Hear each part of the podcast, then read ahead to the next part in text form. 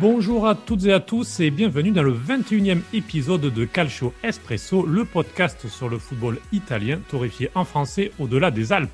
Je suis Cédric Canal et depuis Milan et je suis accompagné de ma collègue Valentina Clémenté depuis Pérouse. Bonjour Valentina. Bonjour Cédric et bonjour à tous. On reste un peu dans la thématique de l'anthropologie cette semaine, mais on abandonne les chemins académiques pour retourner sur les terrains. Pour cela, on ouvre une série sur ceux qui font vivre les calcio en France. On essayera de vous amener dans les coins les plus cachés du tifo des Français pour les équipes italiennes. Un thème qui pourrait faire scandale vu la rivalité des deux pays mais qui en réalité a beaucoup plus de liens de ce que l'on pense.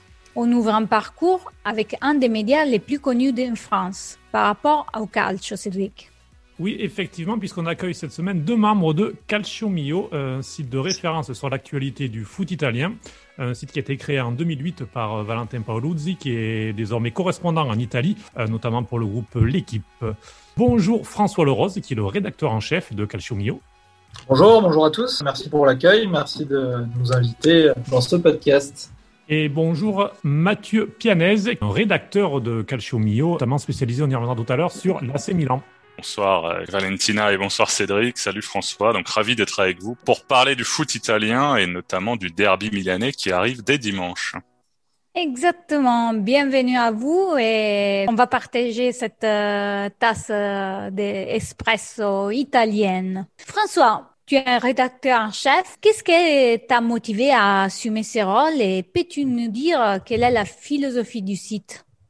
Qu'est-ce qui m'a motivé à prendre ce rôle? Alors, bah, d'abord, c'est Valentin, parce que, euh, bah, voilà, Cédric l'a rappelé tout à l'heure, le site, il a été créé en 2008 par des passionnés, pour des passionnés. Et le postulat à l'époque, c'était de se dire, bah, on crée ce site parce que en 2008, il y avait un traitement sur le foot italien en France qui n'était pas celui que le calcio méritait. Un traitement qui était dû forcément à la finale de 2006, qui est encore dans, toutes les mémoires entre l'Italie et la France. Euh, les, comprendre. Ouais, la rivalité qu'on connaît et puis euh, l'image euh, déplorable qui a été donnée des Italiens par certains sélectionneurs ou joueurs français, je pense à Galas ou Raymond Domenech, mais ça c'est autre chose. L'Italie a souffert quand même de ce traitement médiatique. Si on ajoute à ça une, une période de, de, déclin qui a quand même été présente post 2006 avec le Calciopoli, la, la Juve en Série B, euh, la fuite des talents vers la Première Ligue, etc ça n'a pas aidé non plus à faire que la Serie A était très populaire en France. Et du coup, bah, il y a un groupe de potes qui s'était créé sur à l'époque un forum qui s'appelait Soccers, qui s'est dit, bah, nous, on va faire vivre l'actualité du foot italien pour euh, les fans de foot italien en France, les francophones. Il faut savoir qu'il y a un peu plus de 3 millions et demi euh, d'immigrés, de fils d'immigrés italiens en France et qu'il y a une véritable communauté, une véritable passion euh, du football italien en France. Et c'est pour ça qu'on a créé ce site. Donc moi, je suis arrivé à l'époque en tant que rédacteur spécialiste club, donc rédacteur Inter. C'était en 2013. Hein, je suis arrivé en même temps que Mathieu quasiment. Deux ans après, Valentin, qui commençait à, percer dans le journalisme, à avoir sa carrière, s'est rendu compte que c'était plus compatible avec une activité euh, bénévole, d'entretien d'un site internet euh, comme Calciomio. Il fallait passer la main et il m'a choisi, il a, il a misé sur moi et j'ai accepté avec plaisir parce que euh, c'est un vrai bonheur d'animer ce site, c'est un vrai bonheur de participer à partager cette passion avec tous les fans à travers la France et pas que parce qu'on est suivi dans. À travers le monde aussi. Ouais, ouais, dans quasiment tous les pays du monde, on a, on a des francophones qui nous suivent.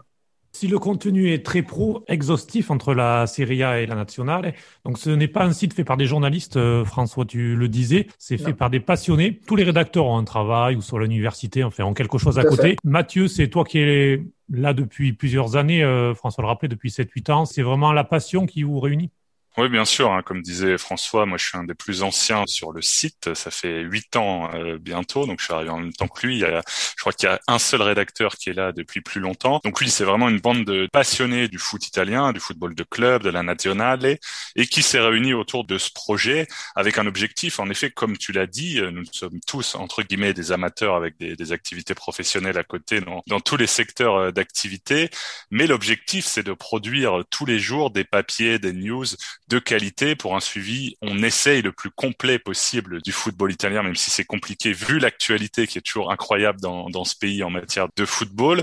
Mais oui, on essaye d'être exhaustif, de faire de la qualité et surtout de diversifier sur l'ensemble des clubs. Évidemment, les gros clubs euh, italiens ont le plus de papiers et d'articles et le plus de rédacteurs, mais on essaye de parler du Spezia Calcio, du Genoa, de la Samp, comme on parlera de la Juve, de l'Inter, du Milan ou, ou de la Après, c'est vrai qu'il y a une ligne éditoriale euh, dont le principal euh, objectif, c'est la nationale. C'est l'équipe d'Italie. C'est ça qui nous rassemble tous. D'ailleurs, on attend l'Euro 2021 avec impatience parce qu'il faut Comme savoir. On n'a pas eu de Coupe du Monde. Ouais, ans, c'est long. Hein. Puis il faut savoir que depuis la création de Calcio Mio, il y a un peu une malédiction. Quoi. C'est euh, Euro 2008 moyen, Coupe du Monde 2010 loupé, Euro 2012 perdu en finale 4-0 face à l'Espagne, Coupe du Monde 2014 sorti en poule comme en 2010. 2018, on n'y a pas participé. on 2016, a eu un peu de vibration. Voilà, et on perd euh, la Coupe du Monde 2022, une autre issue, mais déjà cet Euro 2021, on sait que c'est un vrai tournant et on sait que ça rassemble tout le monde, peu importe les horizons et les clubs supportés. Quoi. Et le site a à ce moment-là une activité, euh, alors je repense à l'Euro 2016 qui est assez incroyable, puisque là on est vraiment monothématique sur la nationale et euh, toutes mhm. les rivalités de clubs entre les gens qui nous lisent sont, oubliées et on est 100% nationalais. En effet, ça génère un trafic très très intéressant à la fois sur les réseaux sociaux et sur le site. Ah, ça, c'est très intéressant parce que quand même, euh, par exemple, les Italiens, quand ils suivent la nationale, il y a euh, quand même euh, toujours une division. Oui. Dans le sens que si je suis pour Napoli, je eh ben, je peux pas aimer les, les, les joueurs de la Juve qui sont dans la nationale et vice-versa. Donc, mhm. c'est très intéressant comme phénomène et c'est qu'est-ce qu'il devrait faire vraiment la nationale et réunir tout le monde sans distinction?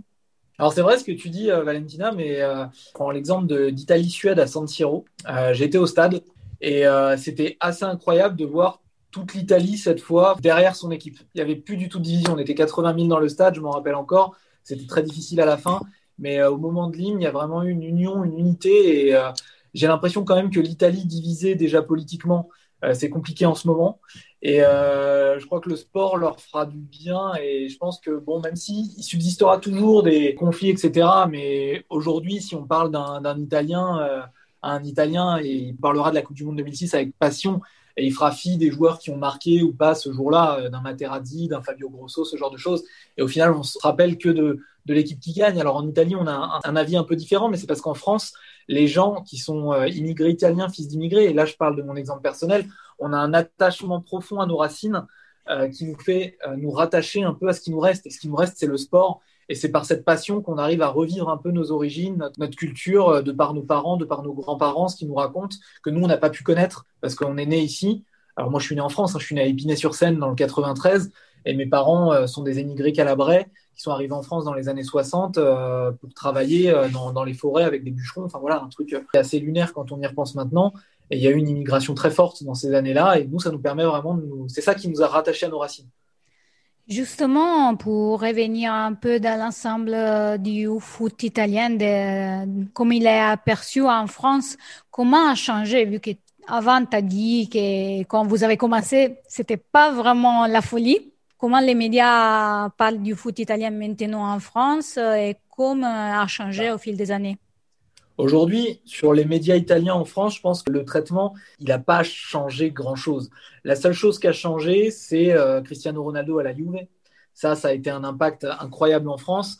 Mais euh, le poids économique de la première ligue, et ce qui fait vendre, c'est pas la Serie A. On le voit quand on regarde un match à, Gênes, quand on voit la pelouse de la Sampdoria, par exemple, qui est désastreuse, bah, ça donne pas envie, c'est sûr, de vendre le, package. Malheureusement, en France, on parle souvent de l'Italie c'est regrettable, mais c'est aussi c'est le, jeu, j'ai envie de dire, du journalisme aujourd'hui. On parle de l'Italie quand il y a des problèmes de racisme dans le stade ou euh, quand le petit-fils de Mussolini signale à la radio, alors que le gamin, il, il, est pas du tout responsable de ce qu'a fait son C'est vrai que j'ai vu des news sur des grands sites euh, qui ont fait des lignes là-dessus, alors que des fois, un gros match italien du dimanche soir, moi j'ai vu un, un super Inter Ladio, il y a même pas une news push sur, sur un site comme l'équipe, alors qu'un Southampton, euh, Manchester City, il y aura un, live push. Voilà, donc, euh, des fois c'est un peu gênant. Le traitement est toujours plus bas. Quand on veut chercher foot italien, il faut descendre plus bas sur les sites Beansport, Eurosport, même s'il y a quand même la possibilité de voir les matchs. Après, il y a quand même des, des, des médias professionnels qui traitent le foot italien. Je pense à SoFoot notamment, qui fait, très bien. un très bon travail avec ses rédacteurs sur le foot italien. Mais si Calcio Mio est encore là en 2021, c'est que nous considérons que le boulot n'est toujours pas fait correctement en France. Sinon, il y a Dugarry qui, qui nous donne des lignes. Euh, ah non, non, mais Christophe Dugarry, d'ailleurs, euh, François avait fait un édito euh, quand il avait tenu ses propos lors du Real Madrid Roma, Real. Et l'édito avait d'ailleurs été un, carton et énormément relayé. Et il y a beaucoup de gens même qui n'étaient pas fans du, du, foot italien qui étaient en phase avec ça, puisque il tenait des propos de comptoir de bar sur une grande chaîne, ce qui était vraiment ridicule, quoi. Et en plus, pas du tout. et sur Perotti et sur le minimaliste, jeu de la Roma, alors que en plus euh, la Roma contre le Real, moi je me souviens d'aller-retour avait été loin d'être ridicule. Donc non, c'était ridicule. Et puis des grands commentateurs euh, sur des grandes chaînes aussi ont tenu des propos sur le foot italien qui sont complètement euh, à la ramasse. Après, je félicite quand même Bein Sport qui fait un suivi plutôt cohérent avec l'équipe Pipo Genin, Greg Paisley. Ils, mettent plutôt bien en avant le produit, sauf les réseaux sociaux de Bein Sport que je trouve pas forcément au niveau, mais pour le produit télévisuel, il est quand même bien traité sur Beansport. Bon, après, l'idée n'est pas de, faire le, tribunal des, médias. Non, mais c'était juste pour rigoler. Bien sûr, bien sûr, bien sûr. On aime bien Nougari et c'était juste parce que bah, souvent. non, mais lui, lui on peut, on peut faire le tribunal, lui, vraiment, hein, pour le coup. Hein. en, en, tant que tifosi, c'est vrai que quand euh, on voit nous qui sommes en France, par exemple, bah voilà, les gens payent quand même pour regarder les matchs à la télé, entendre pendant 90 minutes de consultants se moquer euh, de leur pays ou de leur club, c'est toujours dérangeant, c'est toujours gênant, et je pense que les gens méritent un peu plus de respect. Et c'était ce que j'avais dit dans mon édito, tout simplement, de respecter les gens qui payent. Et un peu plus de qualité euh, dans les commentaires, quoi, aussi. Avec l'argumentation. Dans, dans, le même genre, je me rappelle d'une émission sur RMC Sport où ça comparait les joueurs de la Juve et de Monaco à l'époque. Ça faisait des comparatifs, ça dénigrait les joueurs de la Juve d'une force et au final la, Juve avait sorti le Monaco de Kylian Mbappé sans sourciller. C'est terrifiant de voir parce que c'est ces gens-là qui véhiculent après la culture foot dans notre pays. Donc euh, c'est eux qui éduquent mine de rien par leurs émissions et savent qu'ils sont lus, écoutés et je trouve ça dommage de ne pas avoir un traitement identique en fonction du pays euh, dont on parle. J'ai réussi à créer la première polémique, euh, Cédric. Et ça, c'est bien. Je vais tenter la seconde. Mathieu, tu as glissé ce mot réseaux sociaux. Alors, lorsque le site a été créé en 2008, on était loin de l'engouement des réseaux sociaux actuels. Alors, euh, à Calcio Mio, comment vous gérez ça et quel est le poids par rapport à la création de vos contenus? Est-ce que vous y pensez? Est-ce que c'est quelque chose qui est intégré? C'est une très bonne question et je pense que François, euh, on en a parlé énormément en interne sur les réseaux sociaux. C'est un vrai débat aussi pour nous à la rédaction de Calcio Mio. Moi, mon avis sur les réseaux sociaux, j'avoue hein, que je suis un grand utilisateur de Twitter. Euh, J'ai pas de mal à le dire, mais je trouve que c'est un vrai danger et euh, ça biaise énormément les analyses. Les attaques sont parfois violentes. Moi-même, là, sur récemment, j'ai fait une petite saturation des réseaux sociaux suite à un papier qu'on avait fait sur le site, les réactions et tout, j'avais trouvé ça très violent, très disproportionné. Il y a un excès incroyable, c'est pas contrôlé. Sur Twitter, on peut se faire euh, aligner, euh, peu importe la thématique de la société, en deux secondes. Enfin, je trouve ça effrayant. Nous, de base, ouais, sur le site, on n'était pas trop réseaux sociaux. On a vraiment lancé la page Facebook en mode vraiment à fond sur l'Euro 2016 et ça a très bien marché puisqu'on a pris euh, énormément d'abonnés dessus. Mais on mettra jamais la priorité aux réseaux sociaux. Euh, François me complétera. Ça sera toujours le site avant tout, puisqu'on est identifié comme un site et pas comme une page Twitter ou une page Facebook. C'est pour ça que certains ont essayé de nous concurrencer à la fois sur le site et sur les réseaux sociaux, mais se sont vite rendus compte que la masse de travail à fournir au quotidien était colossale. Donc voilà, mais il faut vraiment, je pense, se méfier des réseaux sociaux. Euh, nous, on n'en fait pas notre priorité. On essaie d'être visible quand même et en phase avec le monde en 2021. Mais voilà, voilà, c'est pas là-dessus qu'on va apporter notre véritable plus-value. Ce sera uniquement sur le sur le site. Et aussi, on sert parfois des réseaux sociaux pour faire des lives vidéo, des analyses un peu plus poussées à l'oral qui nous permettent quand même de toucher du public vu le, nombre d'abonnés qu'on a notamment sur Facebook. Tu as bien résumé la, chose. En fait, ce qu'il faut retenir, et c'est vrai qu'en 2021, c'est compliqué à, à intégrer, c'est-à-dire que, et même dans le milieu professionnel, je pense, et je reste persuadé que les réseaux sociaux ne font pas le succès. Euh, c'est pas un réseau social qui construit une carrière ou qui euh, construit les stats d'un site. Mais l'inverse, par contre, oui, c'est grâce au travail qu'on va faire qu'on va être populaire sur les réseaux sociaux. Moi, je vois plus le côté inverse. Sur Calchomio, comme tu l'as dit, Cédric, à l'époque, en 2008, euh, Facebook existait depuis un an. Calchomio n'était pas présent sur les réseaux sociaux et tous nos lecteurs aujourd'hui ne vont pas sur Calchomio via les réseaux sociaux. Ils ont l'application, ils ont le raccourci sur leur téléphone et aujourd'hui, quand on génère 16-17 euh, millions de pages vues par an, ce trafic, on a peut-être que 25% qui proviennent euh, de Facebook, de Twitter. Alors après, nous, on a une communauté qui est plutôt tournée sur Facebook parce que euh, Facebook favorise quand même beaucoup l'interaction et est moins éphémère que Twitter. Twitter, c'est pas un réseau social que j'affectionne. J'utilise personnellement, je parle avec des gens que j'apprécie, etc. Je donne mon avis sur le foot, etc. Mais c'est pas un réseau qui me plaît et je trouve que c'est pas un réseau qui permet d'avoir une la visibilité qu'on souhaite avoir. Après, on a Instagram aussi, etc. On a une chaîne YouTube qu'on n'utilise pas forcément, mais c'est surtout sur Facebook. Et l'avantage des réseaux sociaux, c'est principalement l'interaction qu'on peut avoir avec nos, lecteurs, si tant est que tous ceux qui commentent le lisent, ce qui n'est pas tout le temps, euh, ce qui est pas tout le temps euh, assuré quand on voit certains commentaires. Par exemple, tous les matins, on a lancé depuis le mois d'août la revue de presse. Tous les mhm. matins, et puis je vois Cédric, toi sur Twitter, en plus là, tu, me fais envie avec toutes tes revues de presse euh, au café en Italie le matin là. Euh, nous, on est à Paris, euh, on n'a pas la possibilité de faire ça, mais je la fais de mon ordinateur directement sur Facebook. On a toujours un petit public d'une soixantaine de personnes qui est là, des fidèles qui reviennent, qui, s'intéressent à ça, qui posent des questions, on parle un peu avec eux. C'est pas long, ça dure 8-10 minutes, mais pour moi, c'est ça l'avantage des réseaux sociaux. Tout le reste, pour moi, n'est qu'inconvénient parce qu'on a euh, ouvert un peu la boîte de Pandore avec les réseaux sociaux, c'est-à-dire qu'on a donné la parole à des tas de gens qui autrefois étaient vraiment dans, l'anonymat et, et, des fois il y a une violence sur les réseaux sociaux qui est disproportionnée par rapport au sujet dont on parle. Et Mathieu l'a parfaitement résumé euh, tout à l'heure. Et aujourd'hui, les réseaux sociaux, pour moi, j'y fais plus du tout attention. Je fais ma petite revue de presse euh, sur Facebook, et puis c'est tout. C'est-à-dire que les commentaires, on les lit pas, euh, parce que sinon, on a envie de répondre à tout le monde, et ça devient un engrenage, et très vite, ça peut devenir invivable si on prend trop ça à cœur. Donc, on a beaucoup de détachement par rapport à ça. J'aimerais les inviter un jour, s'il y aura la possibilité, je sais pas, parce que nous, on vient de lancer une chambre sur Clubhouse et on aimerait parler un peu de foot italien en, français parce que nous, on l'a testé ces jours et en général, c'est intéressant parce que justement, comme tu disais, il y a de l'interaction. L'interaction, c'est mm. possible et c'est quelque chose de positif euh, que juste nous, on est là-haut et vous, vous êtes en bas. Sinon, on grandit pas. Voilà. C'est ça. Et puis, il y a aussi le fait qu'aujourd'hui, les, avec les réseaux sociaux, les gens, il y a un vrai besoin d'être écoutés, entendus. Et euh, qu'on leur réponde. Donc, euh, alors, ça peut être perçu d'une façon positive ou négative, mais il y a, y a, vraiment ce besoin. Les gens aujourd'hui, quand ils mettent un commentaire, ils s'attendent à ce qu'on leur réponde. Ils sont en demande d'interaction. Et il y a parfois de très bons commentaires dans le, ah, dans le néant. Parfois, j'en vois sur Facebook avec des analyses même tactiques euh, des matchs des clubs italiens ou, de la nationale, qui sont très intéressants. Et ça pourrait être d'ailleurs des rédacteurs sur le site et d'autres commentaires où ça vole, ça vole plus bactère. Donc c'est un juste milieu entre les deux. D'ailleurs, hier soir, euh, j'étais euh, en train de suivre une, chambre, il y a un mec qui fait bon euh, aperçu que désormais les Paris Saint-Germain c'est les gagnants, les favoris pour la Champions League.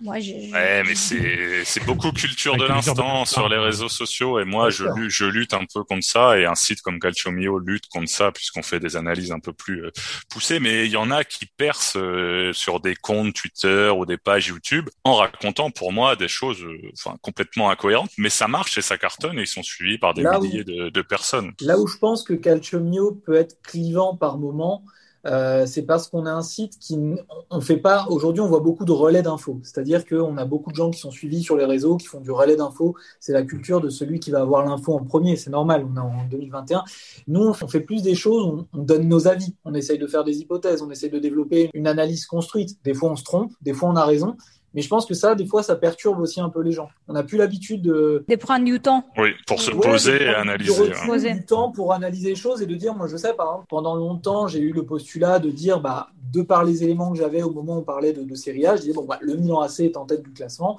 Pour moi, par rapport à l'effectif, par rapport à la situation, je me disais, ils ne vont pas rester leaders et d'ici fin janvier, ils ne seront plus leaders. Je me suis trompé puisque fin janvier, ils étaient leaders.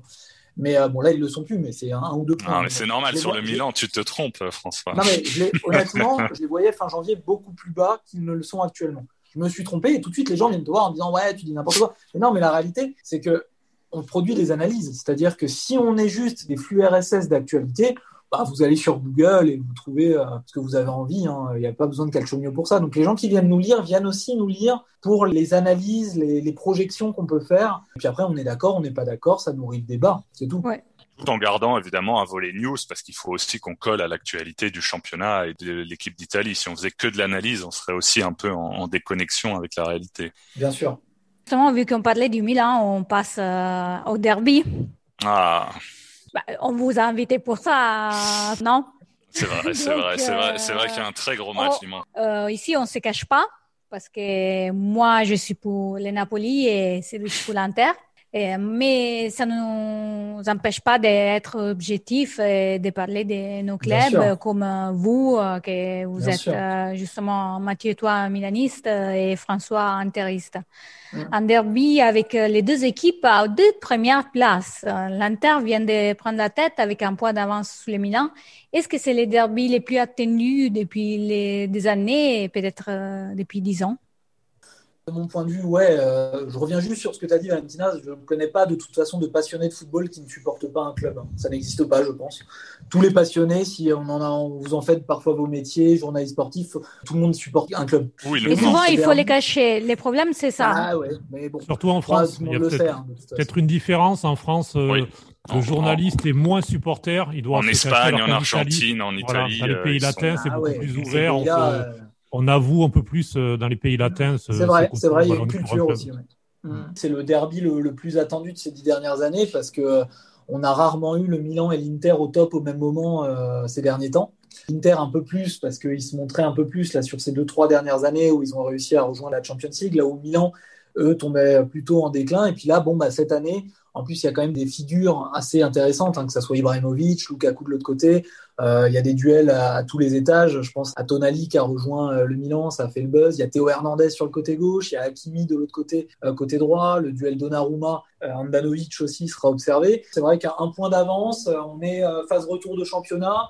On n'est pas dans l'effet éphémère qu'on a pu voir les dernières années où on voyait l'Inter truster la tête du classement puis s'écrouler après. Euh, là, on a vraiment deux équipes qui ont l'air solides. Et ouais, comme tu l'as dit, ça fait, je crois, 9 ou 10 ans. Je crois que c'était une victoire du Milan 3-0 à l'époque en 10 ans, j'y étais, François. Ah bah voilà. C'était 3-0, c'était quoi? C'était doublé de, euh, doublé de Pato, but de Cassano, 80 000 personnes en folie dans le ah stade l'année du dernier Scudetto. C'était ah, incroyable. Je confonds avec le 3-0 de 2016 avec De Jong et Nyang, je confonds. Mm. Et le poteau de Cardi. C'est ça. Et à l'époque, je crois que ce 3-0 euh, donnait le Scudetto au Milan. Quasiment. Inter de la course au titre.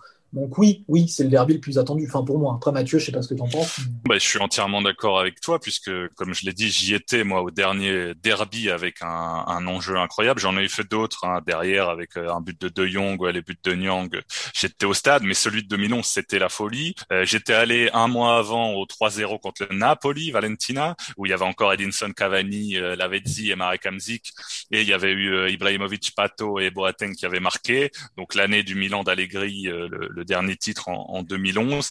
Et oui, ce match-là avait été dingue en, avril et avait porté le Milan vers le dernier titre avant l'ère de la Juventus. Donc oui, dimanche, on attend un vrai choc aux deux premières places. Ça fait du bien aux deux tifosi des, des clubs, je pense, de revoir ça. On a beaucoup souffert de la surdomination de la Juve, qui a été à la fois méritée par l'organigramme et tout ce qui est mis en place par la Juve depuis des années maintenant, mais aussi par l'inadaptation de l'Inter et du Milan à la transition après l'ère Moratti et après l'ère Berlusconi qui ont été euh, assez rudes et encore plus pour le Milan que pour l'Inter. Donc là, on est très content de voir ça euh, dimanche. Le regret, le bémol, évidemment, c'est de voir un San Siro, un Giuseppe Meazza qui sera malheureusement vide parce que je pense que dimanche, en niveau tifo, dans les deux courbes, ça aurait été incroyable, niveau ambiance, niveau bruit. Moi, je vous dis, en 2011, j'étais sorti sur le dernier but de Cassano, le stade tremblait, c'était incroyable. Et en plus, il y avait eu euh, l'ambiance autour de Leonardo avec le, le Juda, avec la magnifique et le magnifique tifo en, en courva sud contre Leonardo qui allait entraîner l'Inter après avoir été à Milan. Donc, euh, donc non, Dommage, voilà, qu'il n'y ait pas de public, mais niveau sportif, ça va être très très intéressant. Après, l'autre considération, au-delà du, classement, euh, c'est aussi technique. C'est-à-dire que pendant dix ans, là, les derbies interminants, il faut se l'avouer, c'était des purges.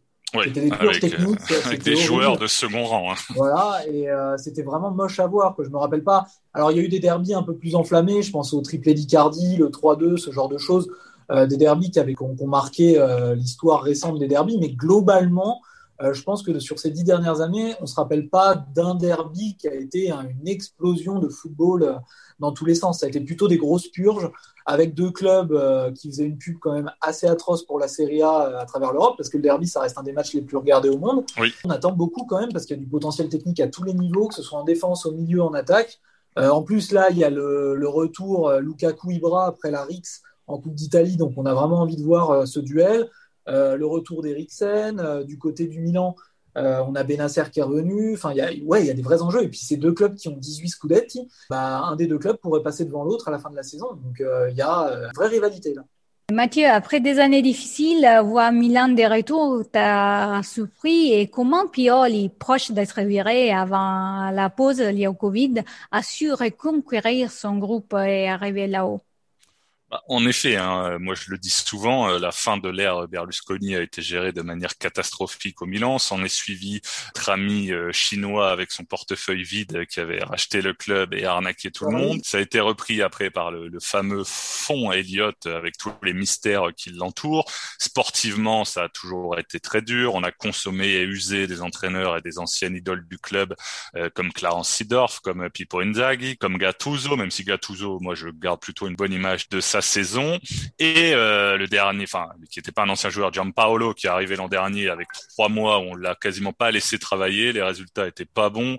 Leonardo euh, commençait à de moins en moins s'intéresser au club et penser au PSG. Donc Pioli est arrivé avec, en plus, en décembre 2019, euh, une fessée monumentale à l'Atalanta, un 5-0 où là les tifosi milanais étaient complètement au bout du rouleau. On sortait de longues années de, de marasme, mais là on prenait encore un coup sur la tête avec le club justement qui travaillait bien à l'Atalanta euh, ces derniers temps. Et à partir de février, juste avant le, confinement, février-mars, il y a eu les arrivées de Zlatan Ibrahimovic, de Simon Chier, L'équipe a retrouvé une certaine assise en 4-2-3-1 avec un duo devant la défense Benasser-Caissier qui a pris de l'ampleur, Zlatan qui a importé son charisme et ses buts, Simon Schier derrière solide et surtout Pioli a une écoute et une aura auprès de son groupe qui est assez incroyable et c'est s'en est suivi la série monumentale sans défaite entre la défaite début mars au Genoa et la défaite face à, la Juve. Je compte pas le match en Europa League contre Lille, mais là je parle uniquement du championnat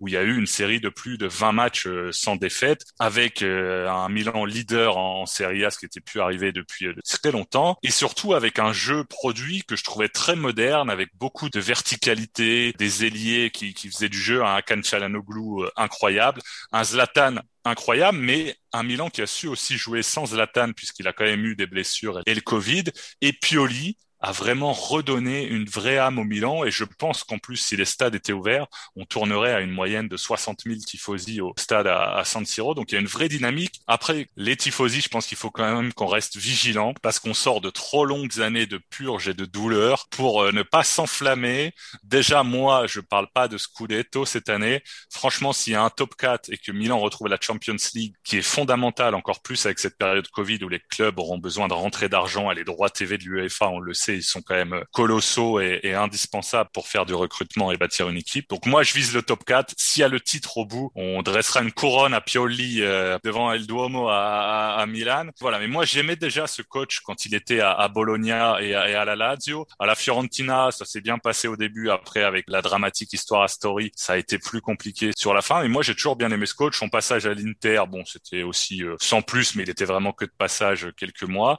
Donc, ce qu'il faisait à Bologna et à la Lazio dans le jeu, j'aimais bien. Donc je retrouve un peu ces préceptes-là à Milan, en espérant euh, que le faux pas la semaine dernière à Spezia soit juste euh, passager. François, euh, l'Inter est en phase ascendante depuis quatre ans à peu près. Il y a eu le cycle Spalletti qui a permis de stabiliser le tout avec deux qualifications en Ligue des Champions consécutives, puis le passage avec Conte pour passer une étape. Ça semble plutôt bon au niveau des résultats, même s'il y a cet accro de Ligue des Champions cette saison avec cette élimination. Mais surtout, il y a beaucoup de Conte out un mouvement euh, qui demande le départ de l'entraîneur de l'Inter, qu'on voit en Italie, qu'on voit aussi pas mal en France. Toi, François, je crois que tu n'en fais pas vraiment partie, mais qu'est-ce que tu en penses du bilan de Conte, du travail de Conte, parce qu'on sait que c'est un entraîneur qui est clivant, il est assez extrémiste dans ses idées, dans son discours, avec les joueurs. Il y a son passé, bien sûr, d'ancienne bandiera de la Juve qui joue aussi. Alors, euh, qu'est-ce que tu penses de ce procès? Je trouve ça peu débile parce que quand on est supporter de l'Inter, je pense que ces gens qui crient le Conte out, c'est les mêmes qui ont adulé Ibrahimovic ou Patrick Vieira quand ils sont arrivés à l'Inter. C'était des joueurs de la Juve avant. Hein. Conte, il s'est engagé dans un projet et à partir du moment où la personne, le coach, quand il s'engage dans le club, montre son attachement au club par ses actes, par ses déclarations, euh, par son jeu aussi, par ce qu'il essaie de mettre en place. Je pense qu'il faut respecter ça. Conte, c'est un entraîneur qui a des idées de jeu, qui a son identité qui lui est propre. Et souvent, Euh, mais les gens sont jamais contents. C'est-à-dire que souvent, quand un, quand un entraîneur ne brusque rien, ne change rien, on se dit euh, ah bah il pourrait changer des trucs, passer une défense à 4, passer une défense à 3. Conte, il est arrivé, on connaît sa tactique, c'est son identité de jeu. Et jouer avec un 3-5-2, c'est, euh, c'était lui, c'était ce qu'il voulait. C'est-à-dire qu'il a été beaucoup dans une dynamique avec le club le procès de Conte, en fait, moi, j'y participe pas parce que je pense que c'est supporter, hein, c'est un milieu de passionnés. Donc, Conte, c'est un ancien de la Juve mais ça s'est jamais vraiment très très très très bien passé avec la Juve. On se rappelle comment ça s'est fini. On a vu euh, la dispute avec Agnelli à la sortie du match de Coupe d'Italie. Conte, c'est quelqu'un qui a une identité de jeu, qui a, des préceptes, qui a des convictions. Et c'est quelque chose, je pense, qu'il faut respecter. À l'Inter, euh, on a beaucoup manqué au club justement de conviction, d'attachement au club, d'identité. On parlait de Spalletti tout à l'heure. Spalletti, ça a été le premier à arriver et à remettre un peu de l'ordre. C'est-à-dire que quand des tifosi en pré-saison insultaient un Andrea Ranocchia qui a porté quand même l'Inter dans les pires années de son existence et qui s'est quand même ruiné sa carrière en restant au club, Spalletti les a recadrés. Quand à un moment euh, Spalletti a géré le Caïcardi, il a bien fait comprendre que le club était au-dessus de tout. Et quand un Conte arrive, il a fait passer un cap au club sportivement, parce que pour moi, on s'est jamais autant régalé ces dix dernières années qu'avec Conte, même si tout n'est pas parfait. Je pense que les gens oublient beaucoup le, parcours, c'est-à-dire que Spalletti, euh, à un point près, euh, à six minutes près, l'Inter ne se qualifiait pas en Champions League avant compter, parce qu'il y a eu ce match face à Empoli avec ce, 2-1 miraculeux. Sacré match. Match incroyable d'ailleurs. Et Conte est arrivé, première année, il finit deuxième à un point de la Juve, et même si la Juve avait déjà Scudetto gagné euh, depuis 2-3 matchs, il fait finale d'Europa League, c'est-à-dire que s'il gagne l'Europa League, bah, ces gens qui crient Conte out, ils auraient été en train de célébrer. Donc moi, je veux bien qu'on soit par habitude et par conviction contre le fait qu'un de la Juve vienne entraîner euh, l'Inter, mais dans ce cas-là, on doit l'appliquer à tout, c'est-à-dire on doit être contre Leonardo quand il vient entraîner l'Inter, on doit être contre Ibrahimovic, contre Vieira quand il signe à l'Inter, on doit être contre tout le monde au final. Donc moi, j'entends, mais ce que je retiens de Conte, c'est surtout quelqu'un qui a remis le club quand même sur des rails, avec un projet ambitieux qui n'a pas pu aller au bout parce que les contraintes économiques, le Sunning n'a pas pu mettre les moyens souhaités. Après, Conte a fait des erreurs. Tu parlais, Cédric, d'Acro en Ligue des Champions. On peut parler de son choix de persister avec Vidal. Mais ça, pour moi, ça fait partie des convictions d'un coach. Et je préfère avoir un coach avec des convictions qui se trompent et qui après corrige ses erreurs, plutôt qu'un coach euh, sans identité, assez fade, et on en a vu passer par le passé euh, à l'Inter. Pour moi, Conte, aujourd'hui, c'est, j'ai pas honte de le dire, je trouve qu'il est plus interiste que certains interistes euh, qui aujourd'hui font les observateurs à la télévision. Je pense ah à Bergomi, par exemple.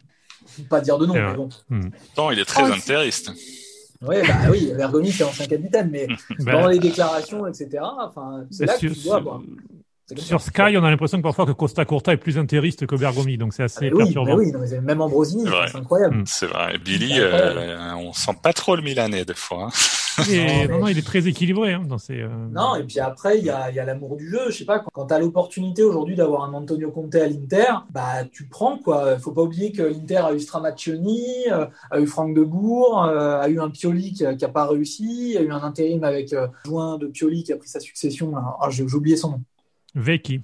Vecchi, ah, oui, Vecchi, Comme Milan, Mathieu nous parlait tout à l'heure des, des coachs qu'il a vu passer à Milan. Enfin, qu'on se plaigne d'avoir un Antonio Conte euh, à l'Inter, je trouve que c'est un peu euh, l'hôpital qui se moque de la charité. Quoi. Ah, justement, on passe au tifosi, on va en parler. De toute façon, on était entre anciennes supporters, euh, pas coach, voilà. Mais on passe au peuple. Et donc, parlez-nous des différences qu'il y a entre les tifosi de l'Inter et ceux de Milan originellement, euh, c'est assez connu que les, les supporters du Milan euh, se sont toujours un peu appropriés déjà le, stade parce que c'est les premiers qui ont mis les pieds et, notamment sont allés en courbe sud. Il y a toujours eu aussi cette distinction sociale qui pour moi a surtout existé, je dirais jusqu'aux années 60, 70, avec euh, les Milanais qui étaient plutôt les prolétaires, euh, le peuple de gauche ouvrier beaucoup moins fortuné, et l'Inter euh, qui était vu comme le peuple plus riche, la droite milanaise avec plutôt des chefs d'entreprise, des gens de classe moyenne, de classe supérieure qui supportaient l'Inter. Depuis que je vais au stade, ça fait 15 ans que je vais à, à San Siro régulièrement quand on peut peut y aller. Je trouve que ça s'est énormément estompé, euh, les classes sociales, mais ça va aussi avec l'évolution de la, de la société, euh, ont été un peu effacées, on va dire.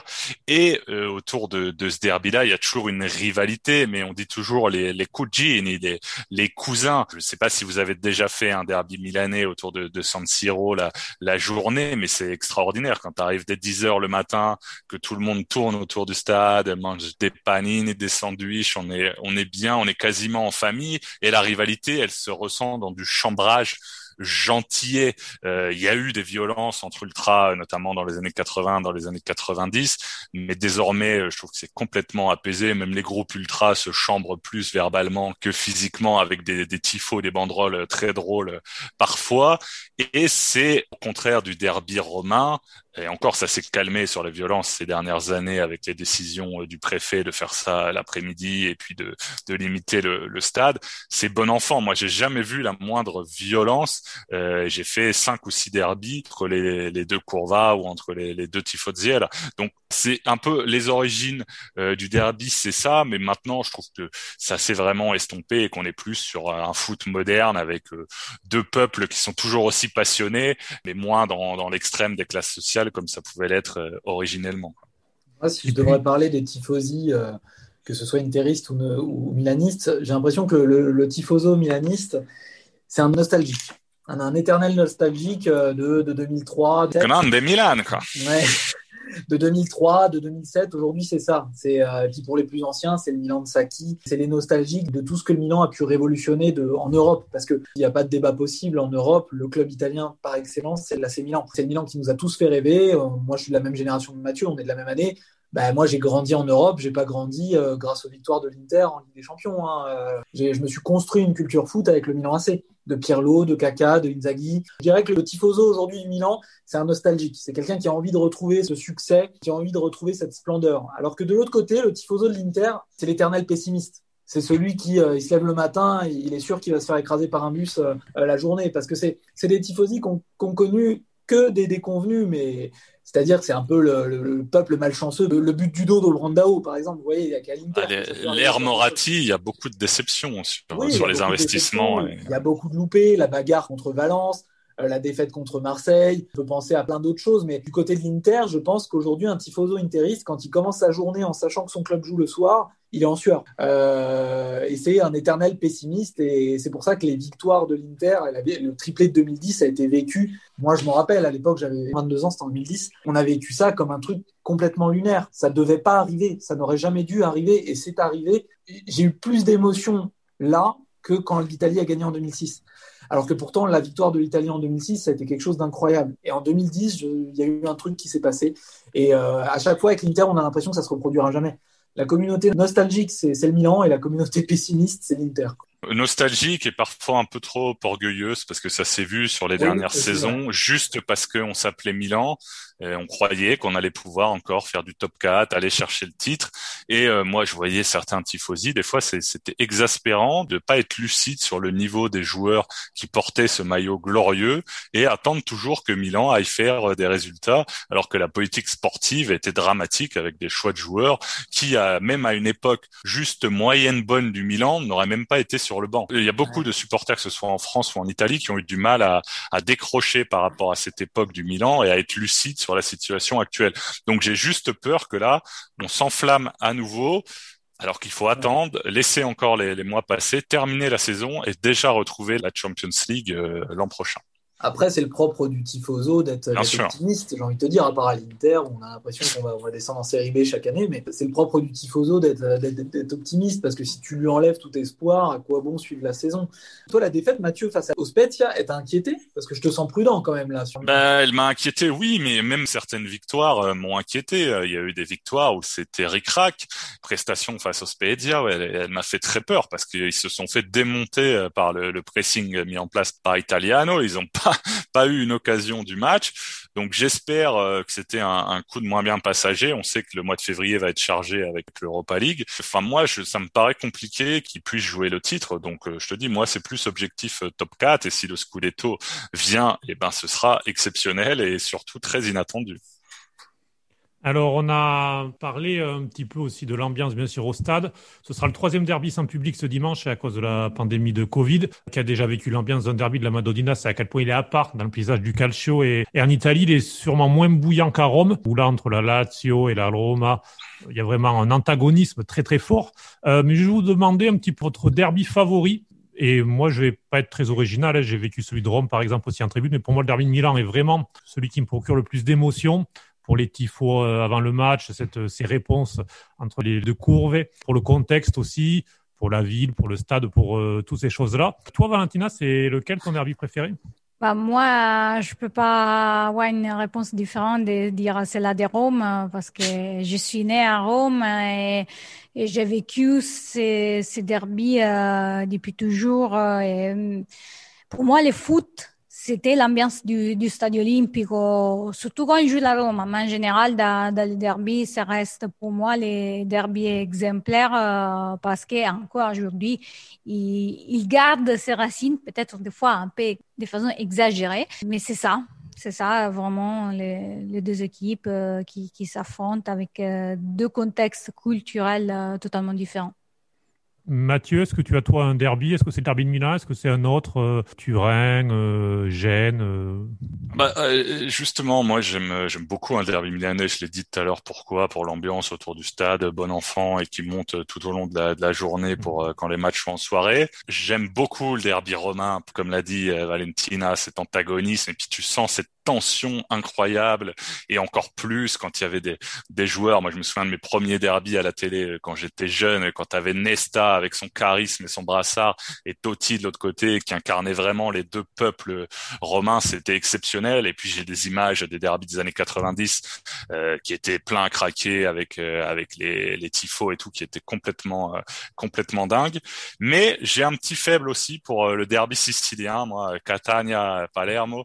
Je trouve qu'il il est sous-coté et il y a eu parfois des ambiances. Je me suis refait des, des vidéos sur YouTube de, de ces derbys-là, qui est assez incroyable. Et le derby de Gênes aussi est magnifique, avec le stade, le Marassi, qui est, qui est mythique en dehors de sa pelouse pourrie, mais euh, mais c'est un stade mythique et deux clubs mythiques. Donc il y a beaucoup de derbys très sympas en Italie, mais si je devais en donner un, je donnerais quand même le derby romain. Moi, mon, derby préféré, alors c'est pas vraiment le derby préféré parce que préféré, euh, je pense qu'à l'approche d'un derby, on n'est jamais vraiment serein. J'ai jamais hâte en fait euh, d'arriver à un derby en général parce que c'est des moments de tension. Euh, celui en tout cas qui me permet de me mettre dans une vraie dynamique de, supporters. Alors je prends ça, c'était le derby d'Italie pour moi. C'était c'est le Juve Inter. J'ai toujours trouvé la haine entre la Juve et l'Inter plus forte que celle entre l'Inter et, le Milan. Même si le mm. rival principal, c'est Milan, j'ai toujours eu euh, l'Inter-Juve et le, clivage des deux clubs, la haine entre les deux clubs qui a été exacerbée dans les années 2000 en plus.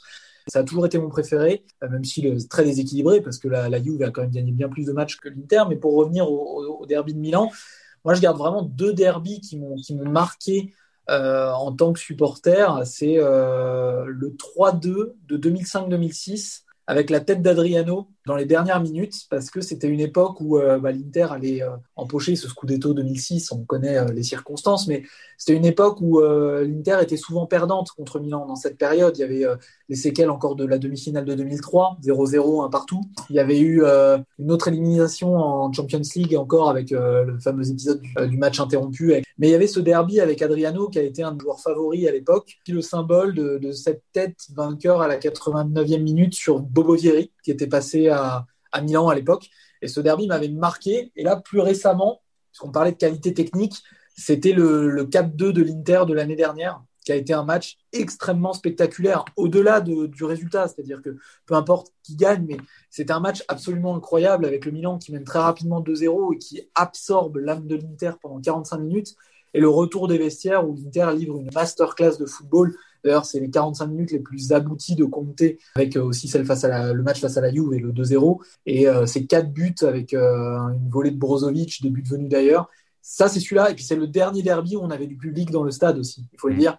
Et il y avait une ambiance assez, assez exceptionnelle. Donc, c'est vraiment ces deux derbys-là qui m'ont marqué, mais mon derby préféré, pas préféré, mais celui qui me fait le plus sentir en mode derby, c'est Juve Inter, c'est le derby d'Italie. Et justement, vu qu'on est arrivé à la fin de notre podcast, on vous demande un pronostic euh, pour dimanche. La question qui fâche. Aïe, aïe, aïe. Vas-y, Mathieu, commence. Alors, moi, je, je, suis absolument jamais euh, pronostic, question de conviction, mais. Il va dire à euh, l'Inter, il est superstitieux. Mais je sens bien ouais, la belle victoire de bah l'Inter, deux buts à un. Tu es pessimiste comme un là. Voilà, c'est ça. On bah retourne la chose pour que pour que le Milan euh, gagne. Mm. Franchement, je, je sens la victoire de l'Inter.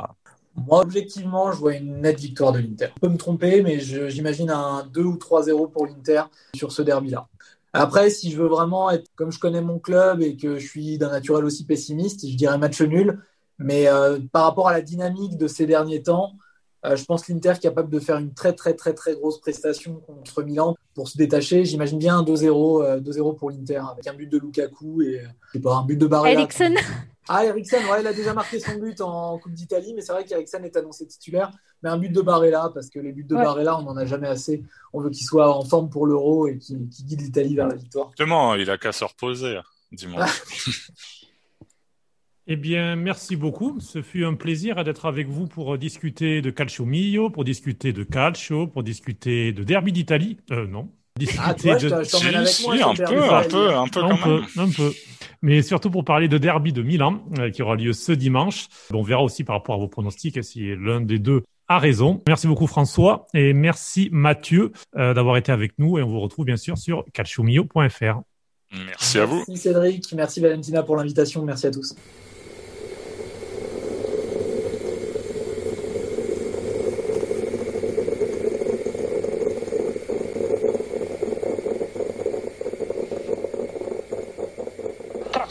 Interna per Cialanolu, subito a cercare Leao, che può andare contro D'Ambrosio, dimentica il pallone ma è più veloce Leao. Il cross verso Ibrahimovic!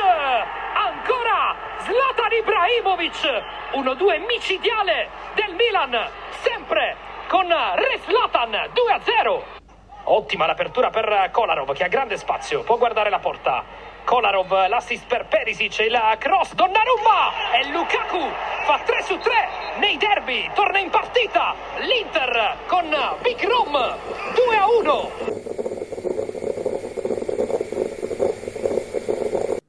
Bon, Cédric, euh, on a des cafés si denses des espressos qui deviennent presque des cafés américains. Des americanos, c'est ça. Oui, exactement. Donc, on passe euh, pour cette semaine aussi notre espresso à nous et c'est terminé pour ce 21e épisode. N'hésitez pas à réagir, donner votre avis, des idées, des sujets et d'inviter sur notre site calcespresso.com et par mail à contact.calcespresso@gmail.com. Et puis on se retrouve très vite pour un nouvel épisode. On devrait voyager dans le temps, mais on ne vous en dit pas plus. Euh, d'ici là, vous pouvez retrouver Catch Espresso sur les principales plateformes Acast, Spotify, Deezer, Google Podcast, Amazon ou encore Apple Podcast. On est aussi sur YouTube, euh, sur notre chaîne. Euh, d'ailleurs, on vous prépare une petite surprise aussi vidéo sur YouTube et Twitch. on vous annoncera cela en temps voulu. Et puis, vous pouvez vous abonner hein, pour ne manquer aucun numéro. Et puis, vous pouvez aussi vous abonner à notre newsletter euh, sur Revue. Vous pouvez nous écouter sur Radio Grandeur et Radio Italiana Vera les vendredis à 18h et les dimanches à 11h. La musique des génériques derrière nous est Gens is the Daybreak. Salut Cédric. Salut Valentina. Ciao, ciao. À bientôt. Ciao, ciao.